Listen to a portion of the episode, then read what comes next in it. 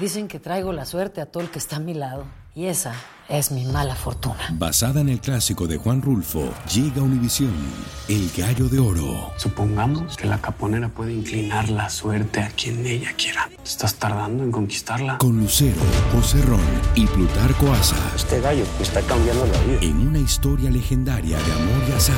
No trates de cambiarme, no lo vas a lograr. El Gallo de Oro, gran estreno miércoles 8 de mayo a las 9 por Univisión. Una producción de Euforia y Pitaya. Algunos pasajes de este podcast incluyen descripciones explícitas de violencia y contenido sexual que podrían herir la sensibilidad de algunas personas, especialmente la de otras sobrevivientes.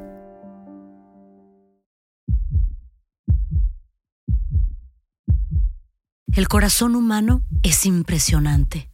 ¿Cuánto podemos llegar a amar y cuánto podemos llegar a despreciar? sentimientos infinitos tan enormes como el mismo universo, sin límites. Y lo más impresionante es que podemos pasar del amor al odio, de la devoción a la absoluta repulsión en cuestión de segundos. Es una sensación intrigante que todos hemos sentido alguna vez cuando se nos cae la venda de los ojos aunque ese nudo se va aflojando gradualmente, el pañuelo que nos cegaba se desliza de golpe. ¡Sas! Cae al suelo veloz y en silencio, y la luz nos deslumbra.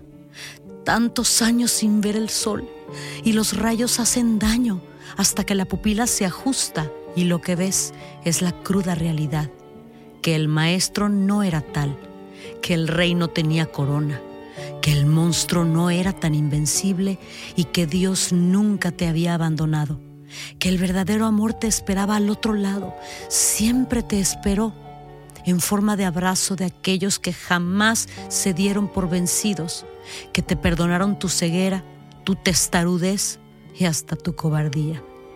Cobarde, ciega y necia, hasta que ese nudo cede y ese pañuelo resbala sobre tu rostro y ya no hay vuelta atrás. El amor se hace auténtica aversión y tu condena ahora es verle la cara a quien nunca fue ni príncipe ni rey de tus tristes sueños.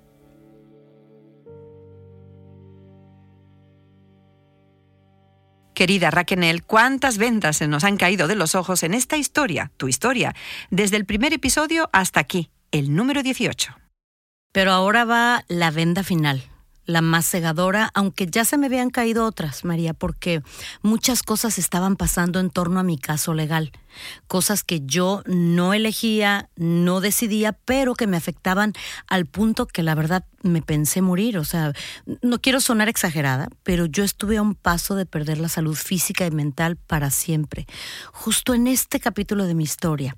Y hoy lo voy a contar porque tanta mentira, tanto secreto y tanto interés ajeno me estaba acorralando, aislando, carcomiendo y sofocando.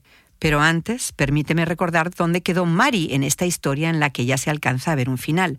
Mari lleva cerca de dos años arrestada en Brasil junto a Gloria Trevi y Sergio Andrade bajo cargos de corrupción, violación de una menor. El resto de las chicas del grupo que Sergio creó a su alrededor a base de técnicas típicas de un culto ya han vuelto con sus familias en México y testificaron en contra de ustedes ya están libres de influencias de Sergio. Han despertado, aunque en el proceso se han atacado unas a otras, se han hecho daño, y tú y Gloria, todavía bajo el control de Sergio, las tachan de traidoras. Sergio no quiere ser extraditado y enfrentar la ley en México, y Gloria y tú lo secundan y luchan contra esta extradición. En la casa de custodia donde están detenidos, en Brasilia, se arman varios motines sangrientos, sus vidas corren peligro y Gloria, en medio de este infierno, sale embarazada. Así es. Obviamente ella sufrió muchísimo desde la muerte de su bebita Ana Dalai y solo me decía que deseaba embarazarse de nuevo con todo su corazón. Pero en la casa de custodia no se permitían visitas conyugales y este embarazo no va a ser bien recibido por las autoridades brasileñas. Así es. Y mucho menos les va a gustar las explicaciones que se darían en torno a este nuevo escándalo. Explicaciones que se convirtieron en fuertes titulares en los medios brasileños y precisamente para platicar sobre el vivir y sentir de todo un país en esta parte del escándalo, vamos a contar con la voz de Eduardo Franza, un brasileño que por cosas del destino terminó conociéndote a ti y a Gloria En estos años de encarcelamiento, especialmente a ti. Esta historia, María, también le pertenece al público brasileño porque la vivió muy de cerca y muchos de ellos fueron testigos de primera fila, especialmente Eduardo, quien estuvo siempre al tanto de todo lo que se dijo y de lo que no se dijo y la verdad es que se convirtió en alguien muy, muy, muy importante y amado para mí y alguien que estuvo al tanto de lo que se decía de este embarazo sorpresa y lo que iba a provocar en unos y otros, porque las represalias no se iban a hacer esperar y tú vas a terminar a solas con Sergio. Uf, sí, en efecto, y llegó la hora de quedarme a solas de nuevo con él, como cuando apenas me había casado, pero esta vez cara a cara con mi abusador de casi 20 años y esto no va a terminar nada bien, María, pero esto aquí te lo cuento en este episodio de En Boca Cerrada. En Boca Cerrada. Lo que nunca se dijo sobre el caso Trevi Andrade, por Raquenel Mariboquitas. No vengo a contar mi versión, vengo a contar mi historia.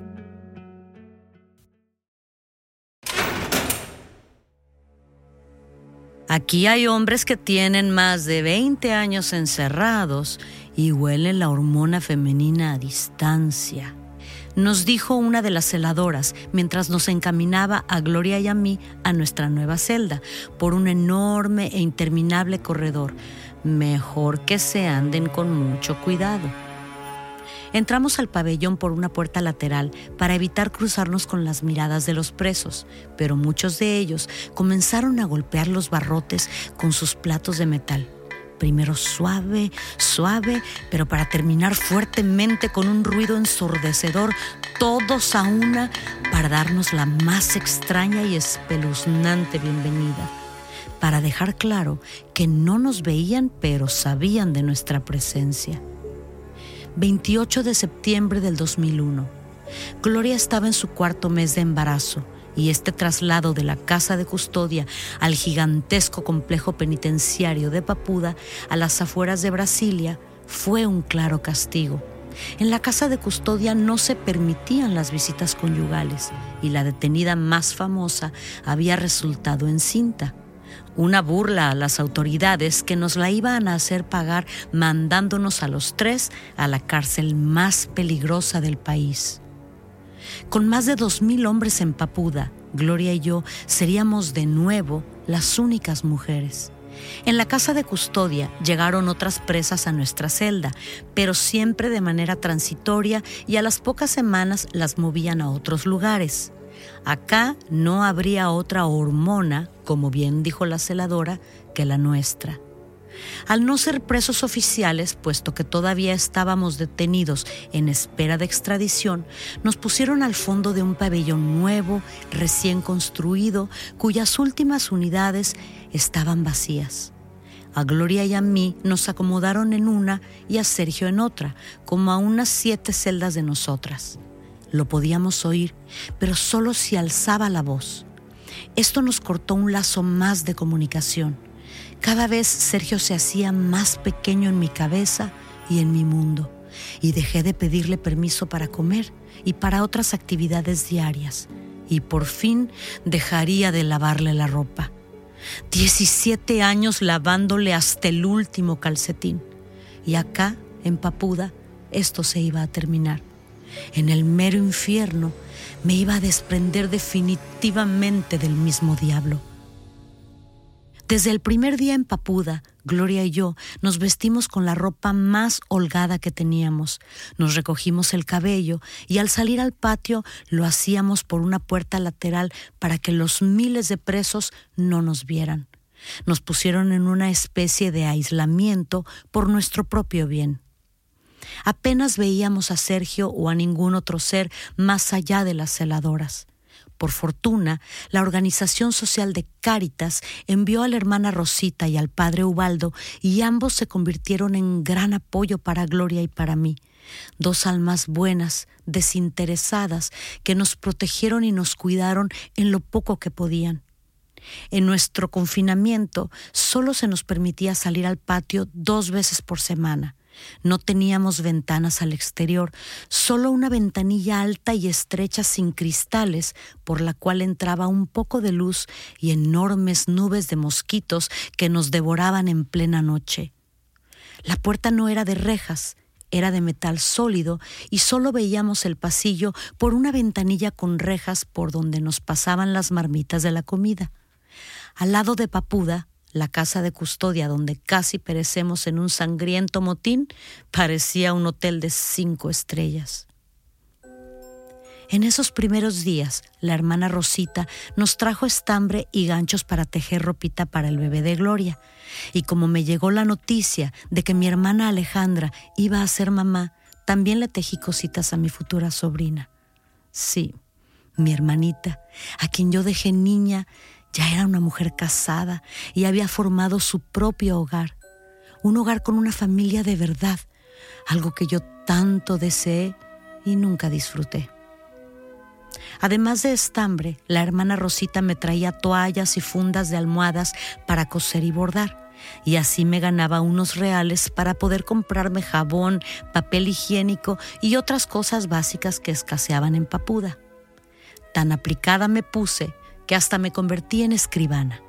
Por un par de monedas redactaba con buena caligrafía cartas de amor o felicitaciones de cumpleaños para las familias de los presos cartitas que decoraba con sobres hechos a mano, con orlas y bordes recortados. El trabajo manual era mi único escape para no volverme loca en este intenso aislamiento en el que Sergio se había convertido en la sombra al fondo del pasillo y Gloria en una compañera que pronto tendría que partir para dar a luz a un hospital. A las dos semanas de llegar a Papuda, la noticia del embarazo de Gloria corrió como la pólvora y los periódicos de todo el continente se llenaron de titulares crueles y sensacionalistas. Las autoridades brasileñas no tuvieron más remedio que iniciar una investigación para lavar un poco su imagen. Gloria, cuando fue interrogada, dijo que había sido violada por varios individuos y yo me quedé en silencio. Yo sospechaba ciertas cosas, pero tampoco tenía pruebas o constancia de cómo sucedió a ciencia cierta, así que no voy a dar más explicaciones que las necesarias. Lo único que puedo aseverar es que yo no supe ni presencié que Gloria fuera violada, aunque había momentos en los que nos separábamos la una de la otra para acudir a la sala de visitas y otros protocolos carcelarios. Gloria tampoco me confesó que le hubiera pasado nada. Con los años, ella cambió sus declaraciones y admitió en varias entrevistas haber mantenido relaciones con dos individuos voluntariamente. Lo que sí puedo asegurar es que ese bebé que venía en camino fue muy deseado y buscado. El resto de detalles le corresponde a Gloria contarlos si es que así lo desea hacer algún día. Es su intimidad, su derecho y el derecho de toda mujer. Y todavía más importante, es el derecho de su hijo, quien ahora es un joven adulto y no merece que revelemos aspectos de su vida privada sin su permiso. Por respeto a Ángel Gabriel y a Gloria es todo lo que diré. Pero yo, ante esta delicada situación, me sentía atrapada y asfixiada. Me pesaba en la conciencia un secreto más que añadir a nuestra larga lista de secretos. Nunca iba a poder salir de esta montaña de problemas, así que preferí callar y no meterme donde no me llaman. Desafortunadamente, no pude escapar de las investigaciones sobre este inesperado suceso, y cuando me interrogaron, dije la verdad, que no podía aseverar con total certeza cómo se embarazó. Conforme avanzaban los interrogatorios, el señor Bandeira y otros más de 60 carceleros tuvieron que hacerse pruebas de ADN y fueron humillados por el público y los medios que los trataron de violadores desalmados. Algunos fueron despedidos, a otros sus esposas en casa los repudiaron. El escándalo causó mucho daño a hombres que yo creo que ni culpa tenían. Con tanta polémica sentí que también me alejaba de Gloria. Quería a mi compañera de celda y de penas, pero cada vez mi corazón se alejaba más del suyo. Y sobre todo cuando comenzó a tomar decisiones con sus abogados que le favorecían a ella y me perjudicaban a mí. Yo no me enojaba, pensando que lo hacía por el bien de su futuro bebé, pero me entristecía ver cómo mi papel de amiga inseparable pasaba a un tercer plano. Nunca disfrutamos de una amistad sana y libre, nunca mantuvimos un vínculo de igualdad, pero nos queríamos y nos ayudábamos dentro de lo posible. Ahora, gradualmente, las cosas se tornaban más frías entre las dos. Supongo que fue inevitable. Para la prensa éramos la artista y su asistente que le lavaba la ropa y le cargaba las maletas. Pero dentro de nuestras vidas siempre hubo otra historia que no trascendió más allá de detrás de los escenarios y ahora más allá de estos muros que nos rodeaban. Tanto Sergio como Gloria dejaron de incluirme en muchas de las reuniones legales. De alguna manera yo confiaba en ellos, en lo que decidieran y no los presionaba, pues esa había sido siempre la dinámica entre nosotros. Así me quedé como barco a la deriva, perdida en alta mar, tejiendo o dibujando en mi rincón cada vez más sola. Y mi salud física y mental comenzó a declinar. Yo llevaba una vida mintiendo y ya no podía más con tanta mentira. Solo soñaba con el día en el que ya no tuviera que callar, ni que mentir más. El día en el que yo, Raquenel, pudiera abrir la boca. Pero por ahora, Mari seguiría sonriendo entre el manager y su artista con la boca bien cerrada. Lucero junto a José Ron protagonizan El Gallo de Oro. Gran estreno miércoles 8 de mayo a las 9 por Univisión. Y de las mejores. Señora María tiene una visita, me anunció la celadora una tarde. Sus nuevos abogados. ¿Nuevos abogados? ¿Será que me los envía mi mamá? Pero ya le dije que no quería separar mi defensa del equipo de Sergio y de Gloria. Cuando llegué a la sala de visitas, escoltada por mi carcelera, ¿cuál fue mi sorpresa al ver que se trataba de los abogados del mismísimo Fernandinho Beiramar? Los prestigiosos y carísimos licenciados me informaron que el temido jefe de las mafias brasileñas, mi ex compañero de pasillo en la casa de custodia, ponía a mi disposición todos los recursos legales posibles y que siempre me iba a cuidar.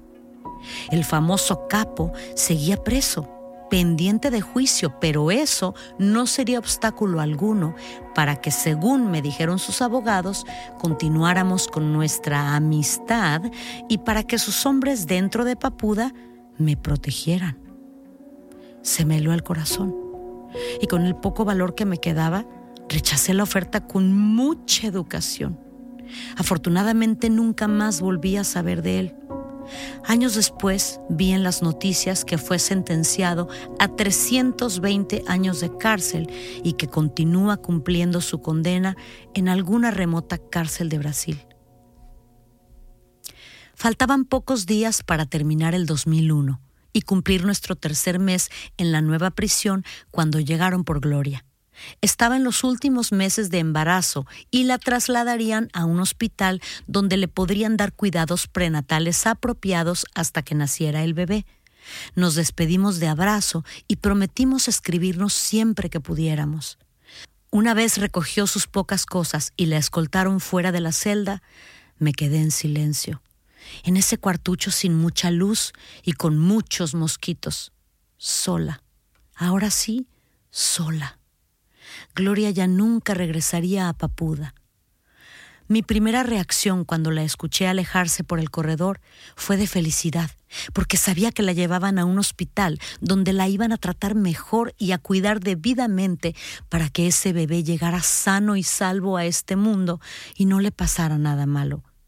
Yo sabía que este bebé venía para quedarse en este mundo y sanar heridas, y eso me llenaba de paz. Pero conforme avanzó la noche, mi primera noche a solas, sin la compañera con la que había compartido más de media vida, mi cabeza se llenó de temores. Sola. ¿Por primera vez sola? Mm, no, no del todo, porque al fondo del pabellón estaba tumbado en su colchoneta Sergio. Sergio Gustavo Andrade Sánchez, El hombre junto al cual comencé esta enferma odisea hacía exactamente 17 años. Solos los dos de nuevo. Sin quererlo y ni planearlo, inicié el 2002 como inicié mi año 1985, a solas con quien fue mi esposo. Otra vez los dos solos. La diferencia es que la quinceañera ya había cumplido 32 y ya no estaba ciegamente enamorada. Lo odiaba en secreto, lo aborrecía, lo detestaba, y más cuando me lo pusieron cara a cara. Porque a los pocos días estalló otro de esos sangrientos motines dentro de los muros de Papuda, y ante el inminente peligro, las autoridades nos trasladaron a la zona de calabozos. Eran las únicas dependencias dentro del centro donde nos podían garantizar cierta seguridad. Así que mientras Gloria nunca más regresó a un penal brasileño y fue hospedada en diferentes lugares más equipados para una mamá y su bebé, yo pasé a vivir durante muchos meses en un auténtico y tétrico calabozo. Pero lo peor no fue el aislado y el diminuto recinto sin luz natural en el que fui confinada, ni las infinitas restricciones que allí nos aplicaron. Lo peor fue que en el calabozo de enfrente pusieron a Sergio. Ahora, cada vez que abrían la puerta para darnos de comer o anunciarnos visitas, le veía la cara, le veía su mirada, siempre fingida, de perrito abandonado, y tenía que escuchar su voz, como un murmullo, lastimera, que siempre me repetía. Espero que Gloria no nos traicione. Espero que Gloria no se olvide de nosotros. Mari, eres lo único que me queda. Siempre fuiste la más fiel. Siempre. No me vas a abandonar, ¿verdad? Ay, yo quería gritar. Siempre quise ser la más fiel y ahora que lo era, por las circunstancias, no por deseo propio, me daba verdadero asco esa palabra. Fiel. Yo quería empujar al celador y correr hacia Sergio y agarrarlo a golpes. Pero solo sonreía, en total silencio, y esperaba que cerraran la puerta de metal naranja de mi calabozo. ¡Pam! ¡Tras! ¡Tras! El pesado cerrojo daba vueltas y yo volvía a respirar con alivio. Durante unas horas no tendría que verle la cara, ni sentir su olor ni recordar su voz. A solas con mi abusador de vecino. No creo que exista mayor castigo que este para una víctima de abuso. Sin saberlo, las autoridades brasileñas me estaban condenando a mi peor castigo. Y es aquí donde todo empieza a ir mal en mi cabeza. La soledad, el aislamiento, y la presencia patética de Sergio comienzan a hacer mella en mi salud física y sobre todo mental. Lentamente entro en una depresión que ni siquiera las pocas buenas noticias que me llegaban del exterior me podían hacer sonreír. El calabozo era apenas de dos metros por tres. El hoyo que servía de inodoro era también el desagüe de la ducha de agua helada. El chorro de la ducha estaba a un metro del suelo y ya eran años en estas condiciones. Me lastimé las rodillas de tanto estar en cuclillas para bañarme y hacer mis necesidades. La cama era dura, de cemento, con una colchoneta de pocas pulgadas de espesor. Mi espalda me dolía cada día y cada noche. En ese lecho incómodo y deprimente, mi circulación sanguínea se deterioró. Me enfermé de la tiroides y las náuseas y migrañas constantes me impedían conciliar el sueño. Desarrollé una gastritis galopante. Comenzaron a agarrotarse mis manos, pero a nadie parecía preocuparle mi estado, mientras callara y no molestara ni a unos ni a otros hasta que llegó el licenciado Enrico Caruso a visitarme. Pero hija mía, exclamó Caruso al verme en la triste sala de visitas del penal de Papuda, donde el guardia de seguridad me había tenido que llevar cargando debido a mi deplorable estado físico. Estás en los huesos y ese color pálido ya no es normal. Caruso era uno de los abogados que en los primeros meses de cárcel en Brasil formó parte del bufete de Octavio Neves. Luego se retiró de nuestro caso por razones personales, pero el buen hombre nunca dejó de preocuparse por mí y al escuchar que me habían regresado a Papuda, decidió venir a verme. Sé que sigues con los abogados de Sergio en tu defensa, pero deja que yo te ayude con el tema humanitario. El buen hombre me brindó su ayuda desinteresadamente. La visita del licenciado Caruso me devolvió por unos días la fe y la credibilidad en las personas buenas. Le prometí que iba a comer y que trataría de estar mejor. Al día siguiente, para completar el milagro, llegó mi mamá de México, pero esta vez solo con ticket de ida. Estaba dispuesta a quedarse a vivir en Brasil hasta que fuera necesario. Estaba dispuesta a dejarlo todo y a empezar una nueva vida con una simple maleta en esta tierra que me tenía atrapada. No, mi mamá no se iba a regresar sin su hija. Nunca olvidaré su cara de angustia cuando me vio en esas condiciones deplorables. Las celadoras la encaminaron hasta mi calabozo porque no tuve fuerzas ni para llegar a la sala de visitas y nada más entrar y sin hablar me abrazó y acurrucadas las dos nos acostamos en la cama de cemento. Así, abrazadas fuertemente, permanecimos las dos horas de la visita, llorando en silencio. A esta primera visita le seguirían muchas más. Una o dos veces por semana, mi mamá venía a Papuda, se formaba hasta cinco horas en la fila con los demás familiares de los presos una fila donde de tanto en tanto explotaban peligrosas peleas con cuchillos entre las esposas de los reos. Luego la hacían desnudarse y agacharse sobre un espejo colocado en el suelo para ver si ocultaba drogas en sus partes íntimas y finalmente la dejaban ver a su hija por escasas dos horas. Tanta humillación que recibía mi pobre madre para poder estar conmigo. Por supuesto que nunca fue a visitar a Sergio, ni quería que nadie le hablara de él. El resto de los días, mi mamá se dedicó a aprender portugués y lo logró en menos de un mes. Después, el doctor Caruso le ofreció un trabajito traduciendo documentos legales en inglés. La hermana Rosita la contrató para ayudarle en el convento y así, juntando unos reales, pudo sobrevivir mes a mes a duras penas. Después de sus dos divorcios y otros problemas en la familia, sumados a los míos, mi mamá ya no gozaba del estatus económico que siempre la arropó. Pero no le dio ninguna vergüenza arremangarse y trabajar duro, como hacen millones de mujeres que luchan por sus hijos en este mundo. La señora Silvia Big quien llevaba ya más de un año ayudando principalmente a Sergio, según él decía que le pagaba para que nos ayudara en Brasilia, también se encargaba de entregarle correspondencia y otros trámites y recados y le brindó a mi mamá un cuartito en su casa. De esta manera, mi mamá Doña Raquenel Jiménez cambió su vida de ciertos lujos en México y cómodos viajes a Estados Unidos y Europa por un año de escasez y pesadillas lejos de sus amigos y familiares en un extraño país. Que nadie se deje engañar.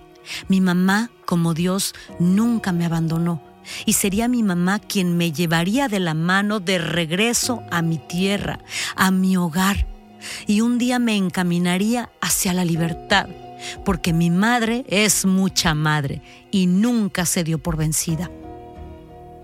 Al final, por mucho que critiquen a nuestras madres, e incluyo a todas en esta historia, ellas estuvieron presentes de un modo u otro cuando la venda comenzó a caerse de nuestros ojos, y la mía ya se me cayó o dejaba de mentir por mí y por otros, o moriría en ese calabozo oscuro de fría cama de cemento, porque junto a las visitas cada jueves de mi valiente madre, me esperaba la peor de las enfermedades, un nacimiento rodeado de misterios, un visitante inesperado, y todo esto en el peor momento. Brasil todavía me tenía guardadas algunas sorpresas más.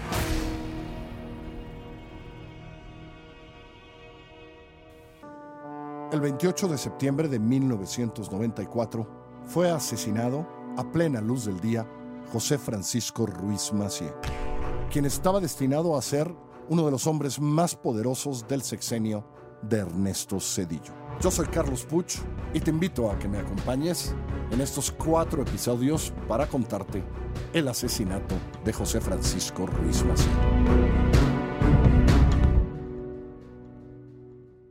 Boost Mobile tiene una gran oferta para que aproveches tu reembolso de impuestos al máximo y te mantengas conectado. Al cambiarte a Boost, recibe un 50% de descuento en tu primer mes de datos ilimitados. O, con un plan ilimitado de 40 dólares, llévate un Samsung Galaxy A15 5G por $39.99. Obtén los mejores teléfonos en las redes 5G más grandes del país. Con Boost Mobile, cambiarse es fácil. Solo visita boostmobile.com. Boost Mobile, sin miedo al éxito. Para clientes nuevos y solamente en línea, requiere AroPay. 50% de descuento en el primer mes requiere un plan de 25 dólares al mes. Aplican otras restricciones. Visita para detalles.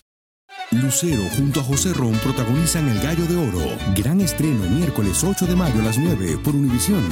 Las mejores. Ay, Raquel, sigo sorprendida que con todo lo que pasaste y te falta por pasar en Brasil, le tengas tanto cariño a esta tierra y siempre hables de este país con tanto amor. Pues, ¿cómo no? Lo que pasa es que una cosa es la cuestión legal o las injusticias y otra cosa son las personas que uno conoce.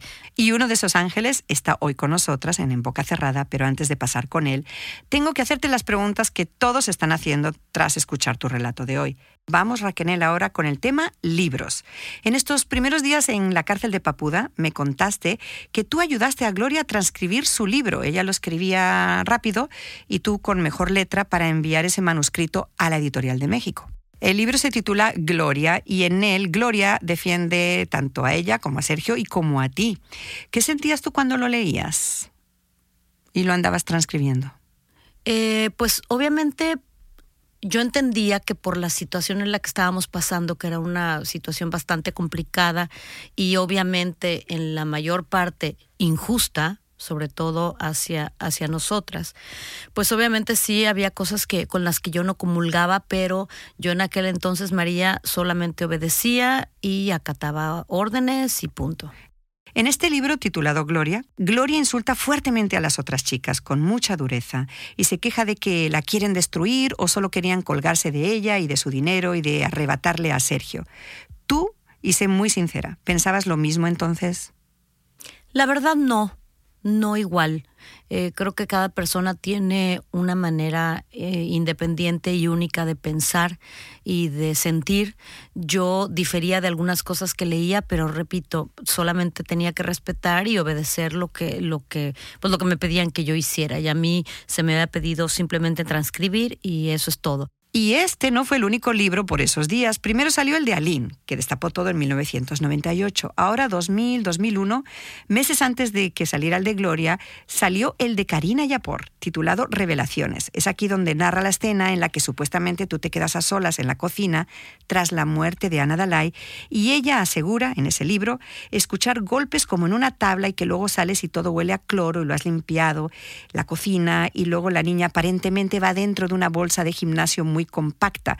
En este libro es donde se da el inicio al fuerte rumor que, como contamos en el episodio 15, te marcó la vida hasta hoy, de que tú le hiciste algo a la niña. Esta terrible sombra de todas estas crueles especulaciones y crueles mentiras y crueles suposiciones, porque además, eh, por más que lo leo y que lo leo y que lo leo, María, y que lo escucho, sinceramente ya tenía tintes de exageración. Estas especulaciones terribles de lo que yo le pude haber hecho a la pobre criatura me han perseguido con más morbo que a nadie y me ha afectado más a la hora de conocer gente nueva, pidiendo nuevo trabajo, a la hora de enterrar a mi padre y a mi abuelo sin que ellos supieran la verdad al respecto todo esto mucho más me ha pesado que todos los demás delitos de los que realmente se me acusó. Y quiero decirte algo, María, y quiero decir algo con todo mi corazón, y esto va dirigido a Karina. Queriendo comprenderte, trato de ponerme en tus zapatos. Entiendo que eras muy joven y sé que teníamos gente alrededor intentando ayudarnos a unas y a otras para escapar de nuestros propios infiernos pero no siempre las personas que estaban cerca nos aconsejaron para que actuáramos del modo más adecuado. Y yo quiero pensar, Karina, que así fue contigo. En momentos de, de, tantos ataques y tanto sufrimiento como no tienes idea, créeme que deseaba que los años y la madurez te hubieran dado no sé, las palabras y, algún momento para desmentir lo que siempre supiste que no había sido cierto. Pero como el hubiera no existe y solo existe el hoy y existe el perdón, humildemente, aunque no me lo hayas pedido, hace muchísimo tiempo que yo perdoné este terrible e injusto episodio. Yo te perdoné porque quiero pensar que no lo hiciste por mal. Ahí quedan tus palabras grabadas.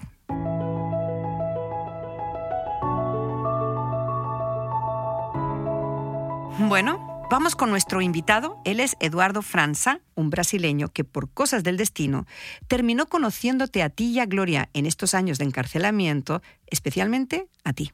Bienvenido. Gracias, María. Muchas gracias por estar aquí y por hablar de mi hermana con tanto, tanto cariño. Muchas gracias. Gracias a ti, hermano mío. Ay, hermoso. Gracias por el esfuerzo, Edu, porque sé que obviamente tu lengua principal es, es eh, el portugués. Gracias por el esfuerzo que haces para que todos los que escuchan en boca cerrada puedan entenderte. ¿Cómo te acercas tú a todo este escándalo? Bien, eh, cuando Gloria eh, fue para el hospital, mi mamá trabajó en, en el hospital. Entonces, eh, aquí en Brasil a nadie conocía a Gloria como artista, nadie conocía su música, nadie, no, no, no, no tenía fama.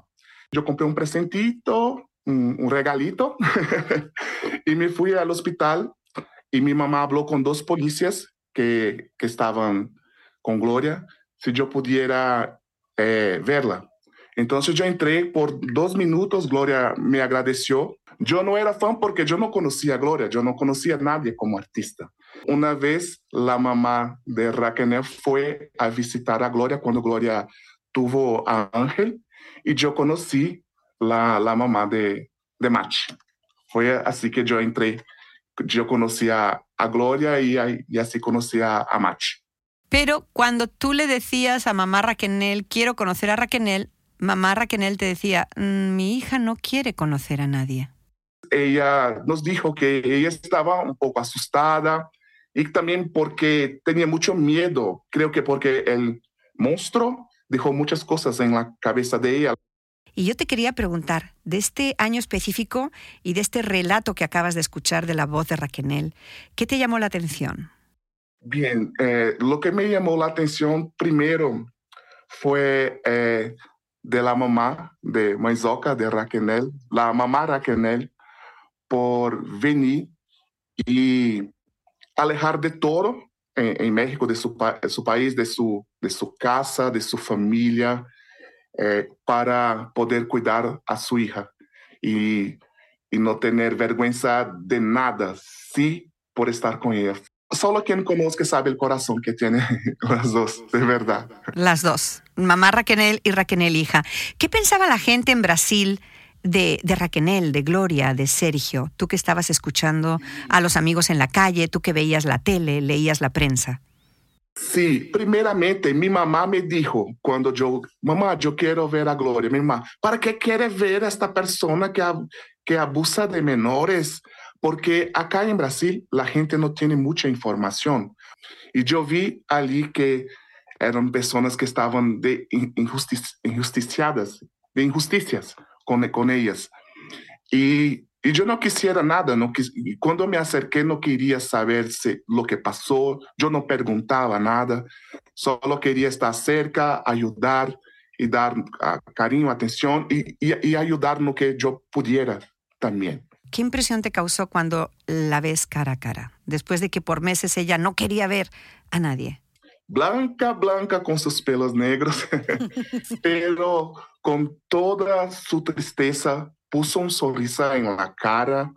yo creo que nos abrazamos, eh, los ojos estábamos así con, con lágrimas, pero nos abrazamos fuerte Y yo le dije gracias y le dije, estoy aquí para lo que quieras, yo no quiero saber de nadie, nunca pregunté a ella nadie, solo estoy aquí, lo que quieras. Mi vida, yo, te, yo te amo, tú lo sabes, son 22 años de amor, 22 años de, de que me de que me llevaste esa luz ese primer día que nos vimos y que sí te abracé con muchísimo miedo porque estaba acusada de cosas terribles y no quería que se dijeran más cosas que me lastimaran y que lastimaran a mi, a mi mamá y a la familia que estaba tan lejos escuchando puras cosas horribles acerca de mi persona. Pero pero eh, estoy agradecida por tu presencia en este mundo y en mi mundo, Edu. Eh, del embarazo fue una bomba. ¿Qué pensabas tú? ¿Estás de acuerdo que Gloria tenía derecho a mantener su privacidad o que el gobierno tenía que hacer una investigación y publicarla? Bien, el gobierno se hizo, un, lo que yo sé, el, el, gobierno hizo un test de ADN con, con, con todos los policías que estaban acerca y creo que por acá se, se, se, la noticia fue que el padre del niño era Sergio que por teste de ADN se dio por Sergio. Eso fue que pasó, que se tuvo en la, en la prensa de, de, Brasil. Yo, yo me preguntaba siempre, ¿cómo que ella sufrió tanto con este hombre y todo, y cómo puse tener otro hijo de él? Pero no, no, no cabe a mí decir eso, ¿sí? Pero yo, yo me preguntaba a mí, ¿cómo puede? Porque por los episodios de la niña, de Anandalá y todo, yo me preguntaba eso, pero no soy nadie para juzgar a nadie. Entonces no, no, no, no preguntaba, no quisiera saber de nadie. Hey, estoy cayendo en algo. Estoy cayendo en cuenta que Eduardo fue tu primer amigo desde que tenías 14 años. Yo creo que fue mi primer amigo. ¿Quitado Sergio como hombre? Fue mi primer amigo. Eduardo fue mi primer amigo de toda la vida. Porque yo no tenía amigos en la, en la escuela de monjas donde había puras mujeres. Entonces, creo, eh, Eduardo, fíjate, acabamos de descubrir que eres el primer amigo varón que yo he tenido en mi vida. Amigo oficial. ¿Cómo te atreves? Ese título es muy codiciado. Es muy codiciado y muy importante, mi hermanciño. Eduardo, estamos ya en la recta final de esta segunda temporada y final, temporada final de En Boca Cerrada. Nos quedan apenas dos episodios. ¿Qué te gustaría escuchar en esos dos episodios? ¿Qué tiene que contar tu amiga del alma? Yo quiero escuchar que ella ahora es una mujer feliz, realizada, eh, amada, fuerte, que no precisa de nadie, ni de, perdón, de nadie, de, de nadie de hombre, de nadie de mujeres, de nadie de fama, que ella puede ser simplemente, simples ella, como ser humano, como persona buena que eres. Imagínate cuando en los, en los lugares más oscuros, en los lugares más recónditos del planeta, donde no estás con tu gente, donde no es, hablan tu lenguaje, donde, donde estás en las peores condiciones, mira la luz que te puede llegar. Y también quiero aprovechar agradecer, porque con Edu llegaron otras chicas, mi amor y agradecimiento a Yuselia, a Ingrid, a Clarice, a todas esas personas en el hospital. ¿Te acuerdas de Neusí, de Neusa? Y, obviamente, indudablemente, una bendición y un abrazo hasta el cielo al doctor Enrico Caruso en paz descanse, que acaba de fallecer hace apenas poco, que también lo teníamos contemplado para que fuera un invitado de En Boca Cerrada. Eduardo, secando un poco las lágrimas de ambos. Quiero preguntarte sobre la perspectiva del tiempo. Después de tantos años, ahora que eres ya pues un hombre adulto, ¿cuál es tu visión de todo este complejo tema? Creo que ahora es eh, ella hablando por su, por su boca, porque toda la gente que decía que ella hacía eso, que ella por na, na, na, na, na, esas cosas, y ahora por la boca de ella, ella poder platicar, hablar de esto, ella eh, contar, hablar a su versión para mí es, es lo mejor. Ahora sí, para que se quede libre, de verdad. ¿Hay algo que sigamos sin comprender, Eduardo? ¿Que no entendamos en esta historia? Eh, Raquel está hablando lo que ella vivió, ¿cierto? Pero creo que tiene otras personas que tienen que hablar la verdad de lo que también vivió sin poner cositas bonititas para para la TV o para series y etcétera. Creo que se faltan muchas cosas que no cabe a ella decir porque no es la vida de ella. Yo, yo tengo un ejemplo de que fue una buena amiga para Gloria porque yo, yo, yo, de verdad, yo hablo como ser humano. Yo no, no sería capaz de quedarme en la cárcel o algo para ficar con la boquita cerrada y no hablar las cosas, ¿me entiende? Así, yo, yo como ser humano, yo no haría eso. Y, y yo la admiro a Match por, por ter esta por ser una buena persona, porque es una buena persona, porque lo que pasó podría muy bien decir, no, ya no quiero, me voy, hasta, y no. El tiempo nos dará la razón. ¿El tiempo le ha dado la razón a tu querida amiga Maruca? Sí, todo. Yo siempre, yo siempre tuve la confianza, yo sé, el del corazón, nunca, yo nunca acredité, no acredito en nada de lo que, le, lo que las personas hablaban. Yo conocí un corazón puro, un corazón de verdad. Mi hermanciño, mi hermano, te amo. Te amo muchísimo, yo también a ti. Muchas gracias por tu tiempo, por participar en esto que por fin, porque tú eras uno de los que decía, habla, Machi, habla, Machi, fala, fala, por favor. Y ahora estoy falando. I love you. Eu te amo. Yo que agradezco por todo. Sabes que puedes contar conmigo para lo que quieras. Gracias.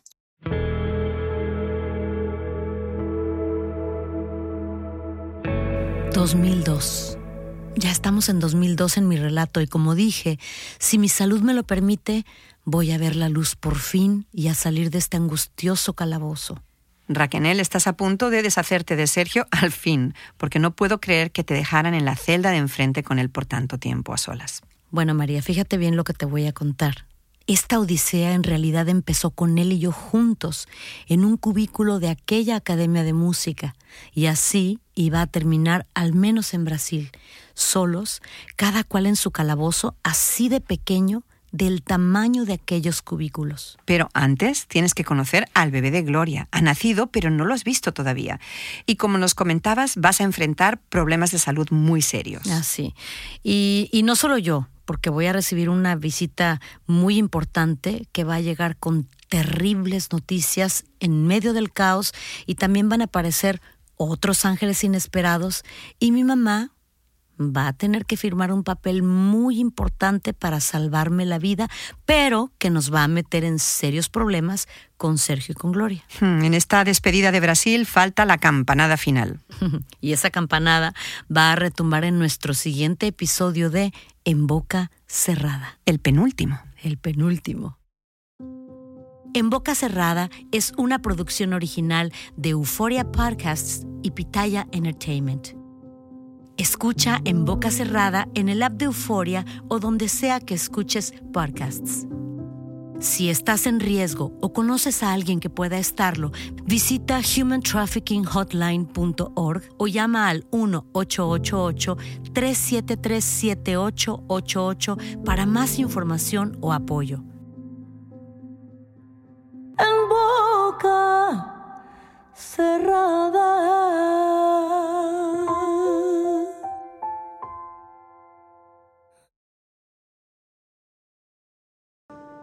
El 28 de septiembre de 1994 fue asesinado a plena luz del día José Francisco Ruiz Macié, quien estaba destinado a ser uno de los hombres más poderosos del sexenio de Ernesto Cedillo. Yo soy Carlos Puch y te invito a que me acompañes en estos cuatro episodios para contarte el asesinato de José Francisco Ruiz Macié. Boost Mobile tiene una gran oferta para que aproveches tu reembolso de impuestos al máximo y te mantengas conectado. Al cambiarte a Boost, recibe un 50% de descuento en tu primer mes de datos ilimitados. O, con un plan ilimitado de 40 dólares, llévate un Samsung Galaxy A15 5G por $39.99. Obtén los mejores teléfonos en las redes 5G más grandes del país. Con Boost Mobile, cambiarse es fácil. Solo visita boostmobile.com. Boost Mobile, sin miedo al éxito. Para clientes nuevos y solamente en línea, requiere AroPay. 50% de descuento en el primer mes requiere un plan de 25 dólares al mes. Aplican otras restricciones. Visita boostmobile.com para detalles. Lucero junto a José Ron protagonizan El Gallo de Oro. Gran estreno miércoles 8 de mayo a las 9 por Univisión. Y de las mejores.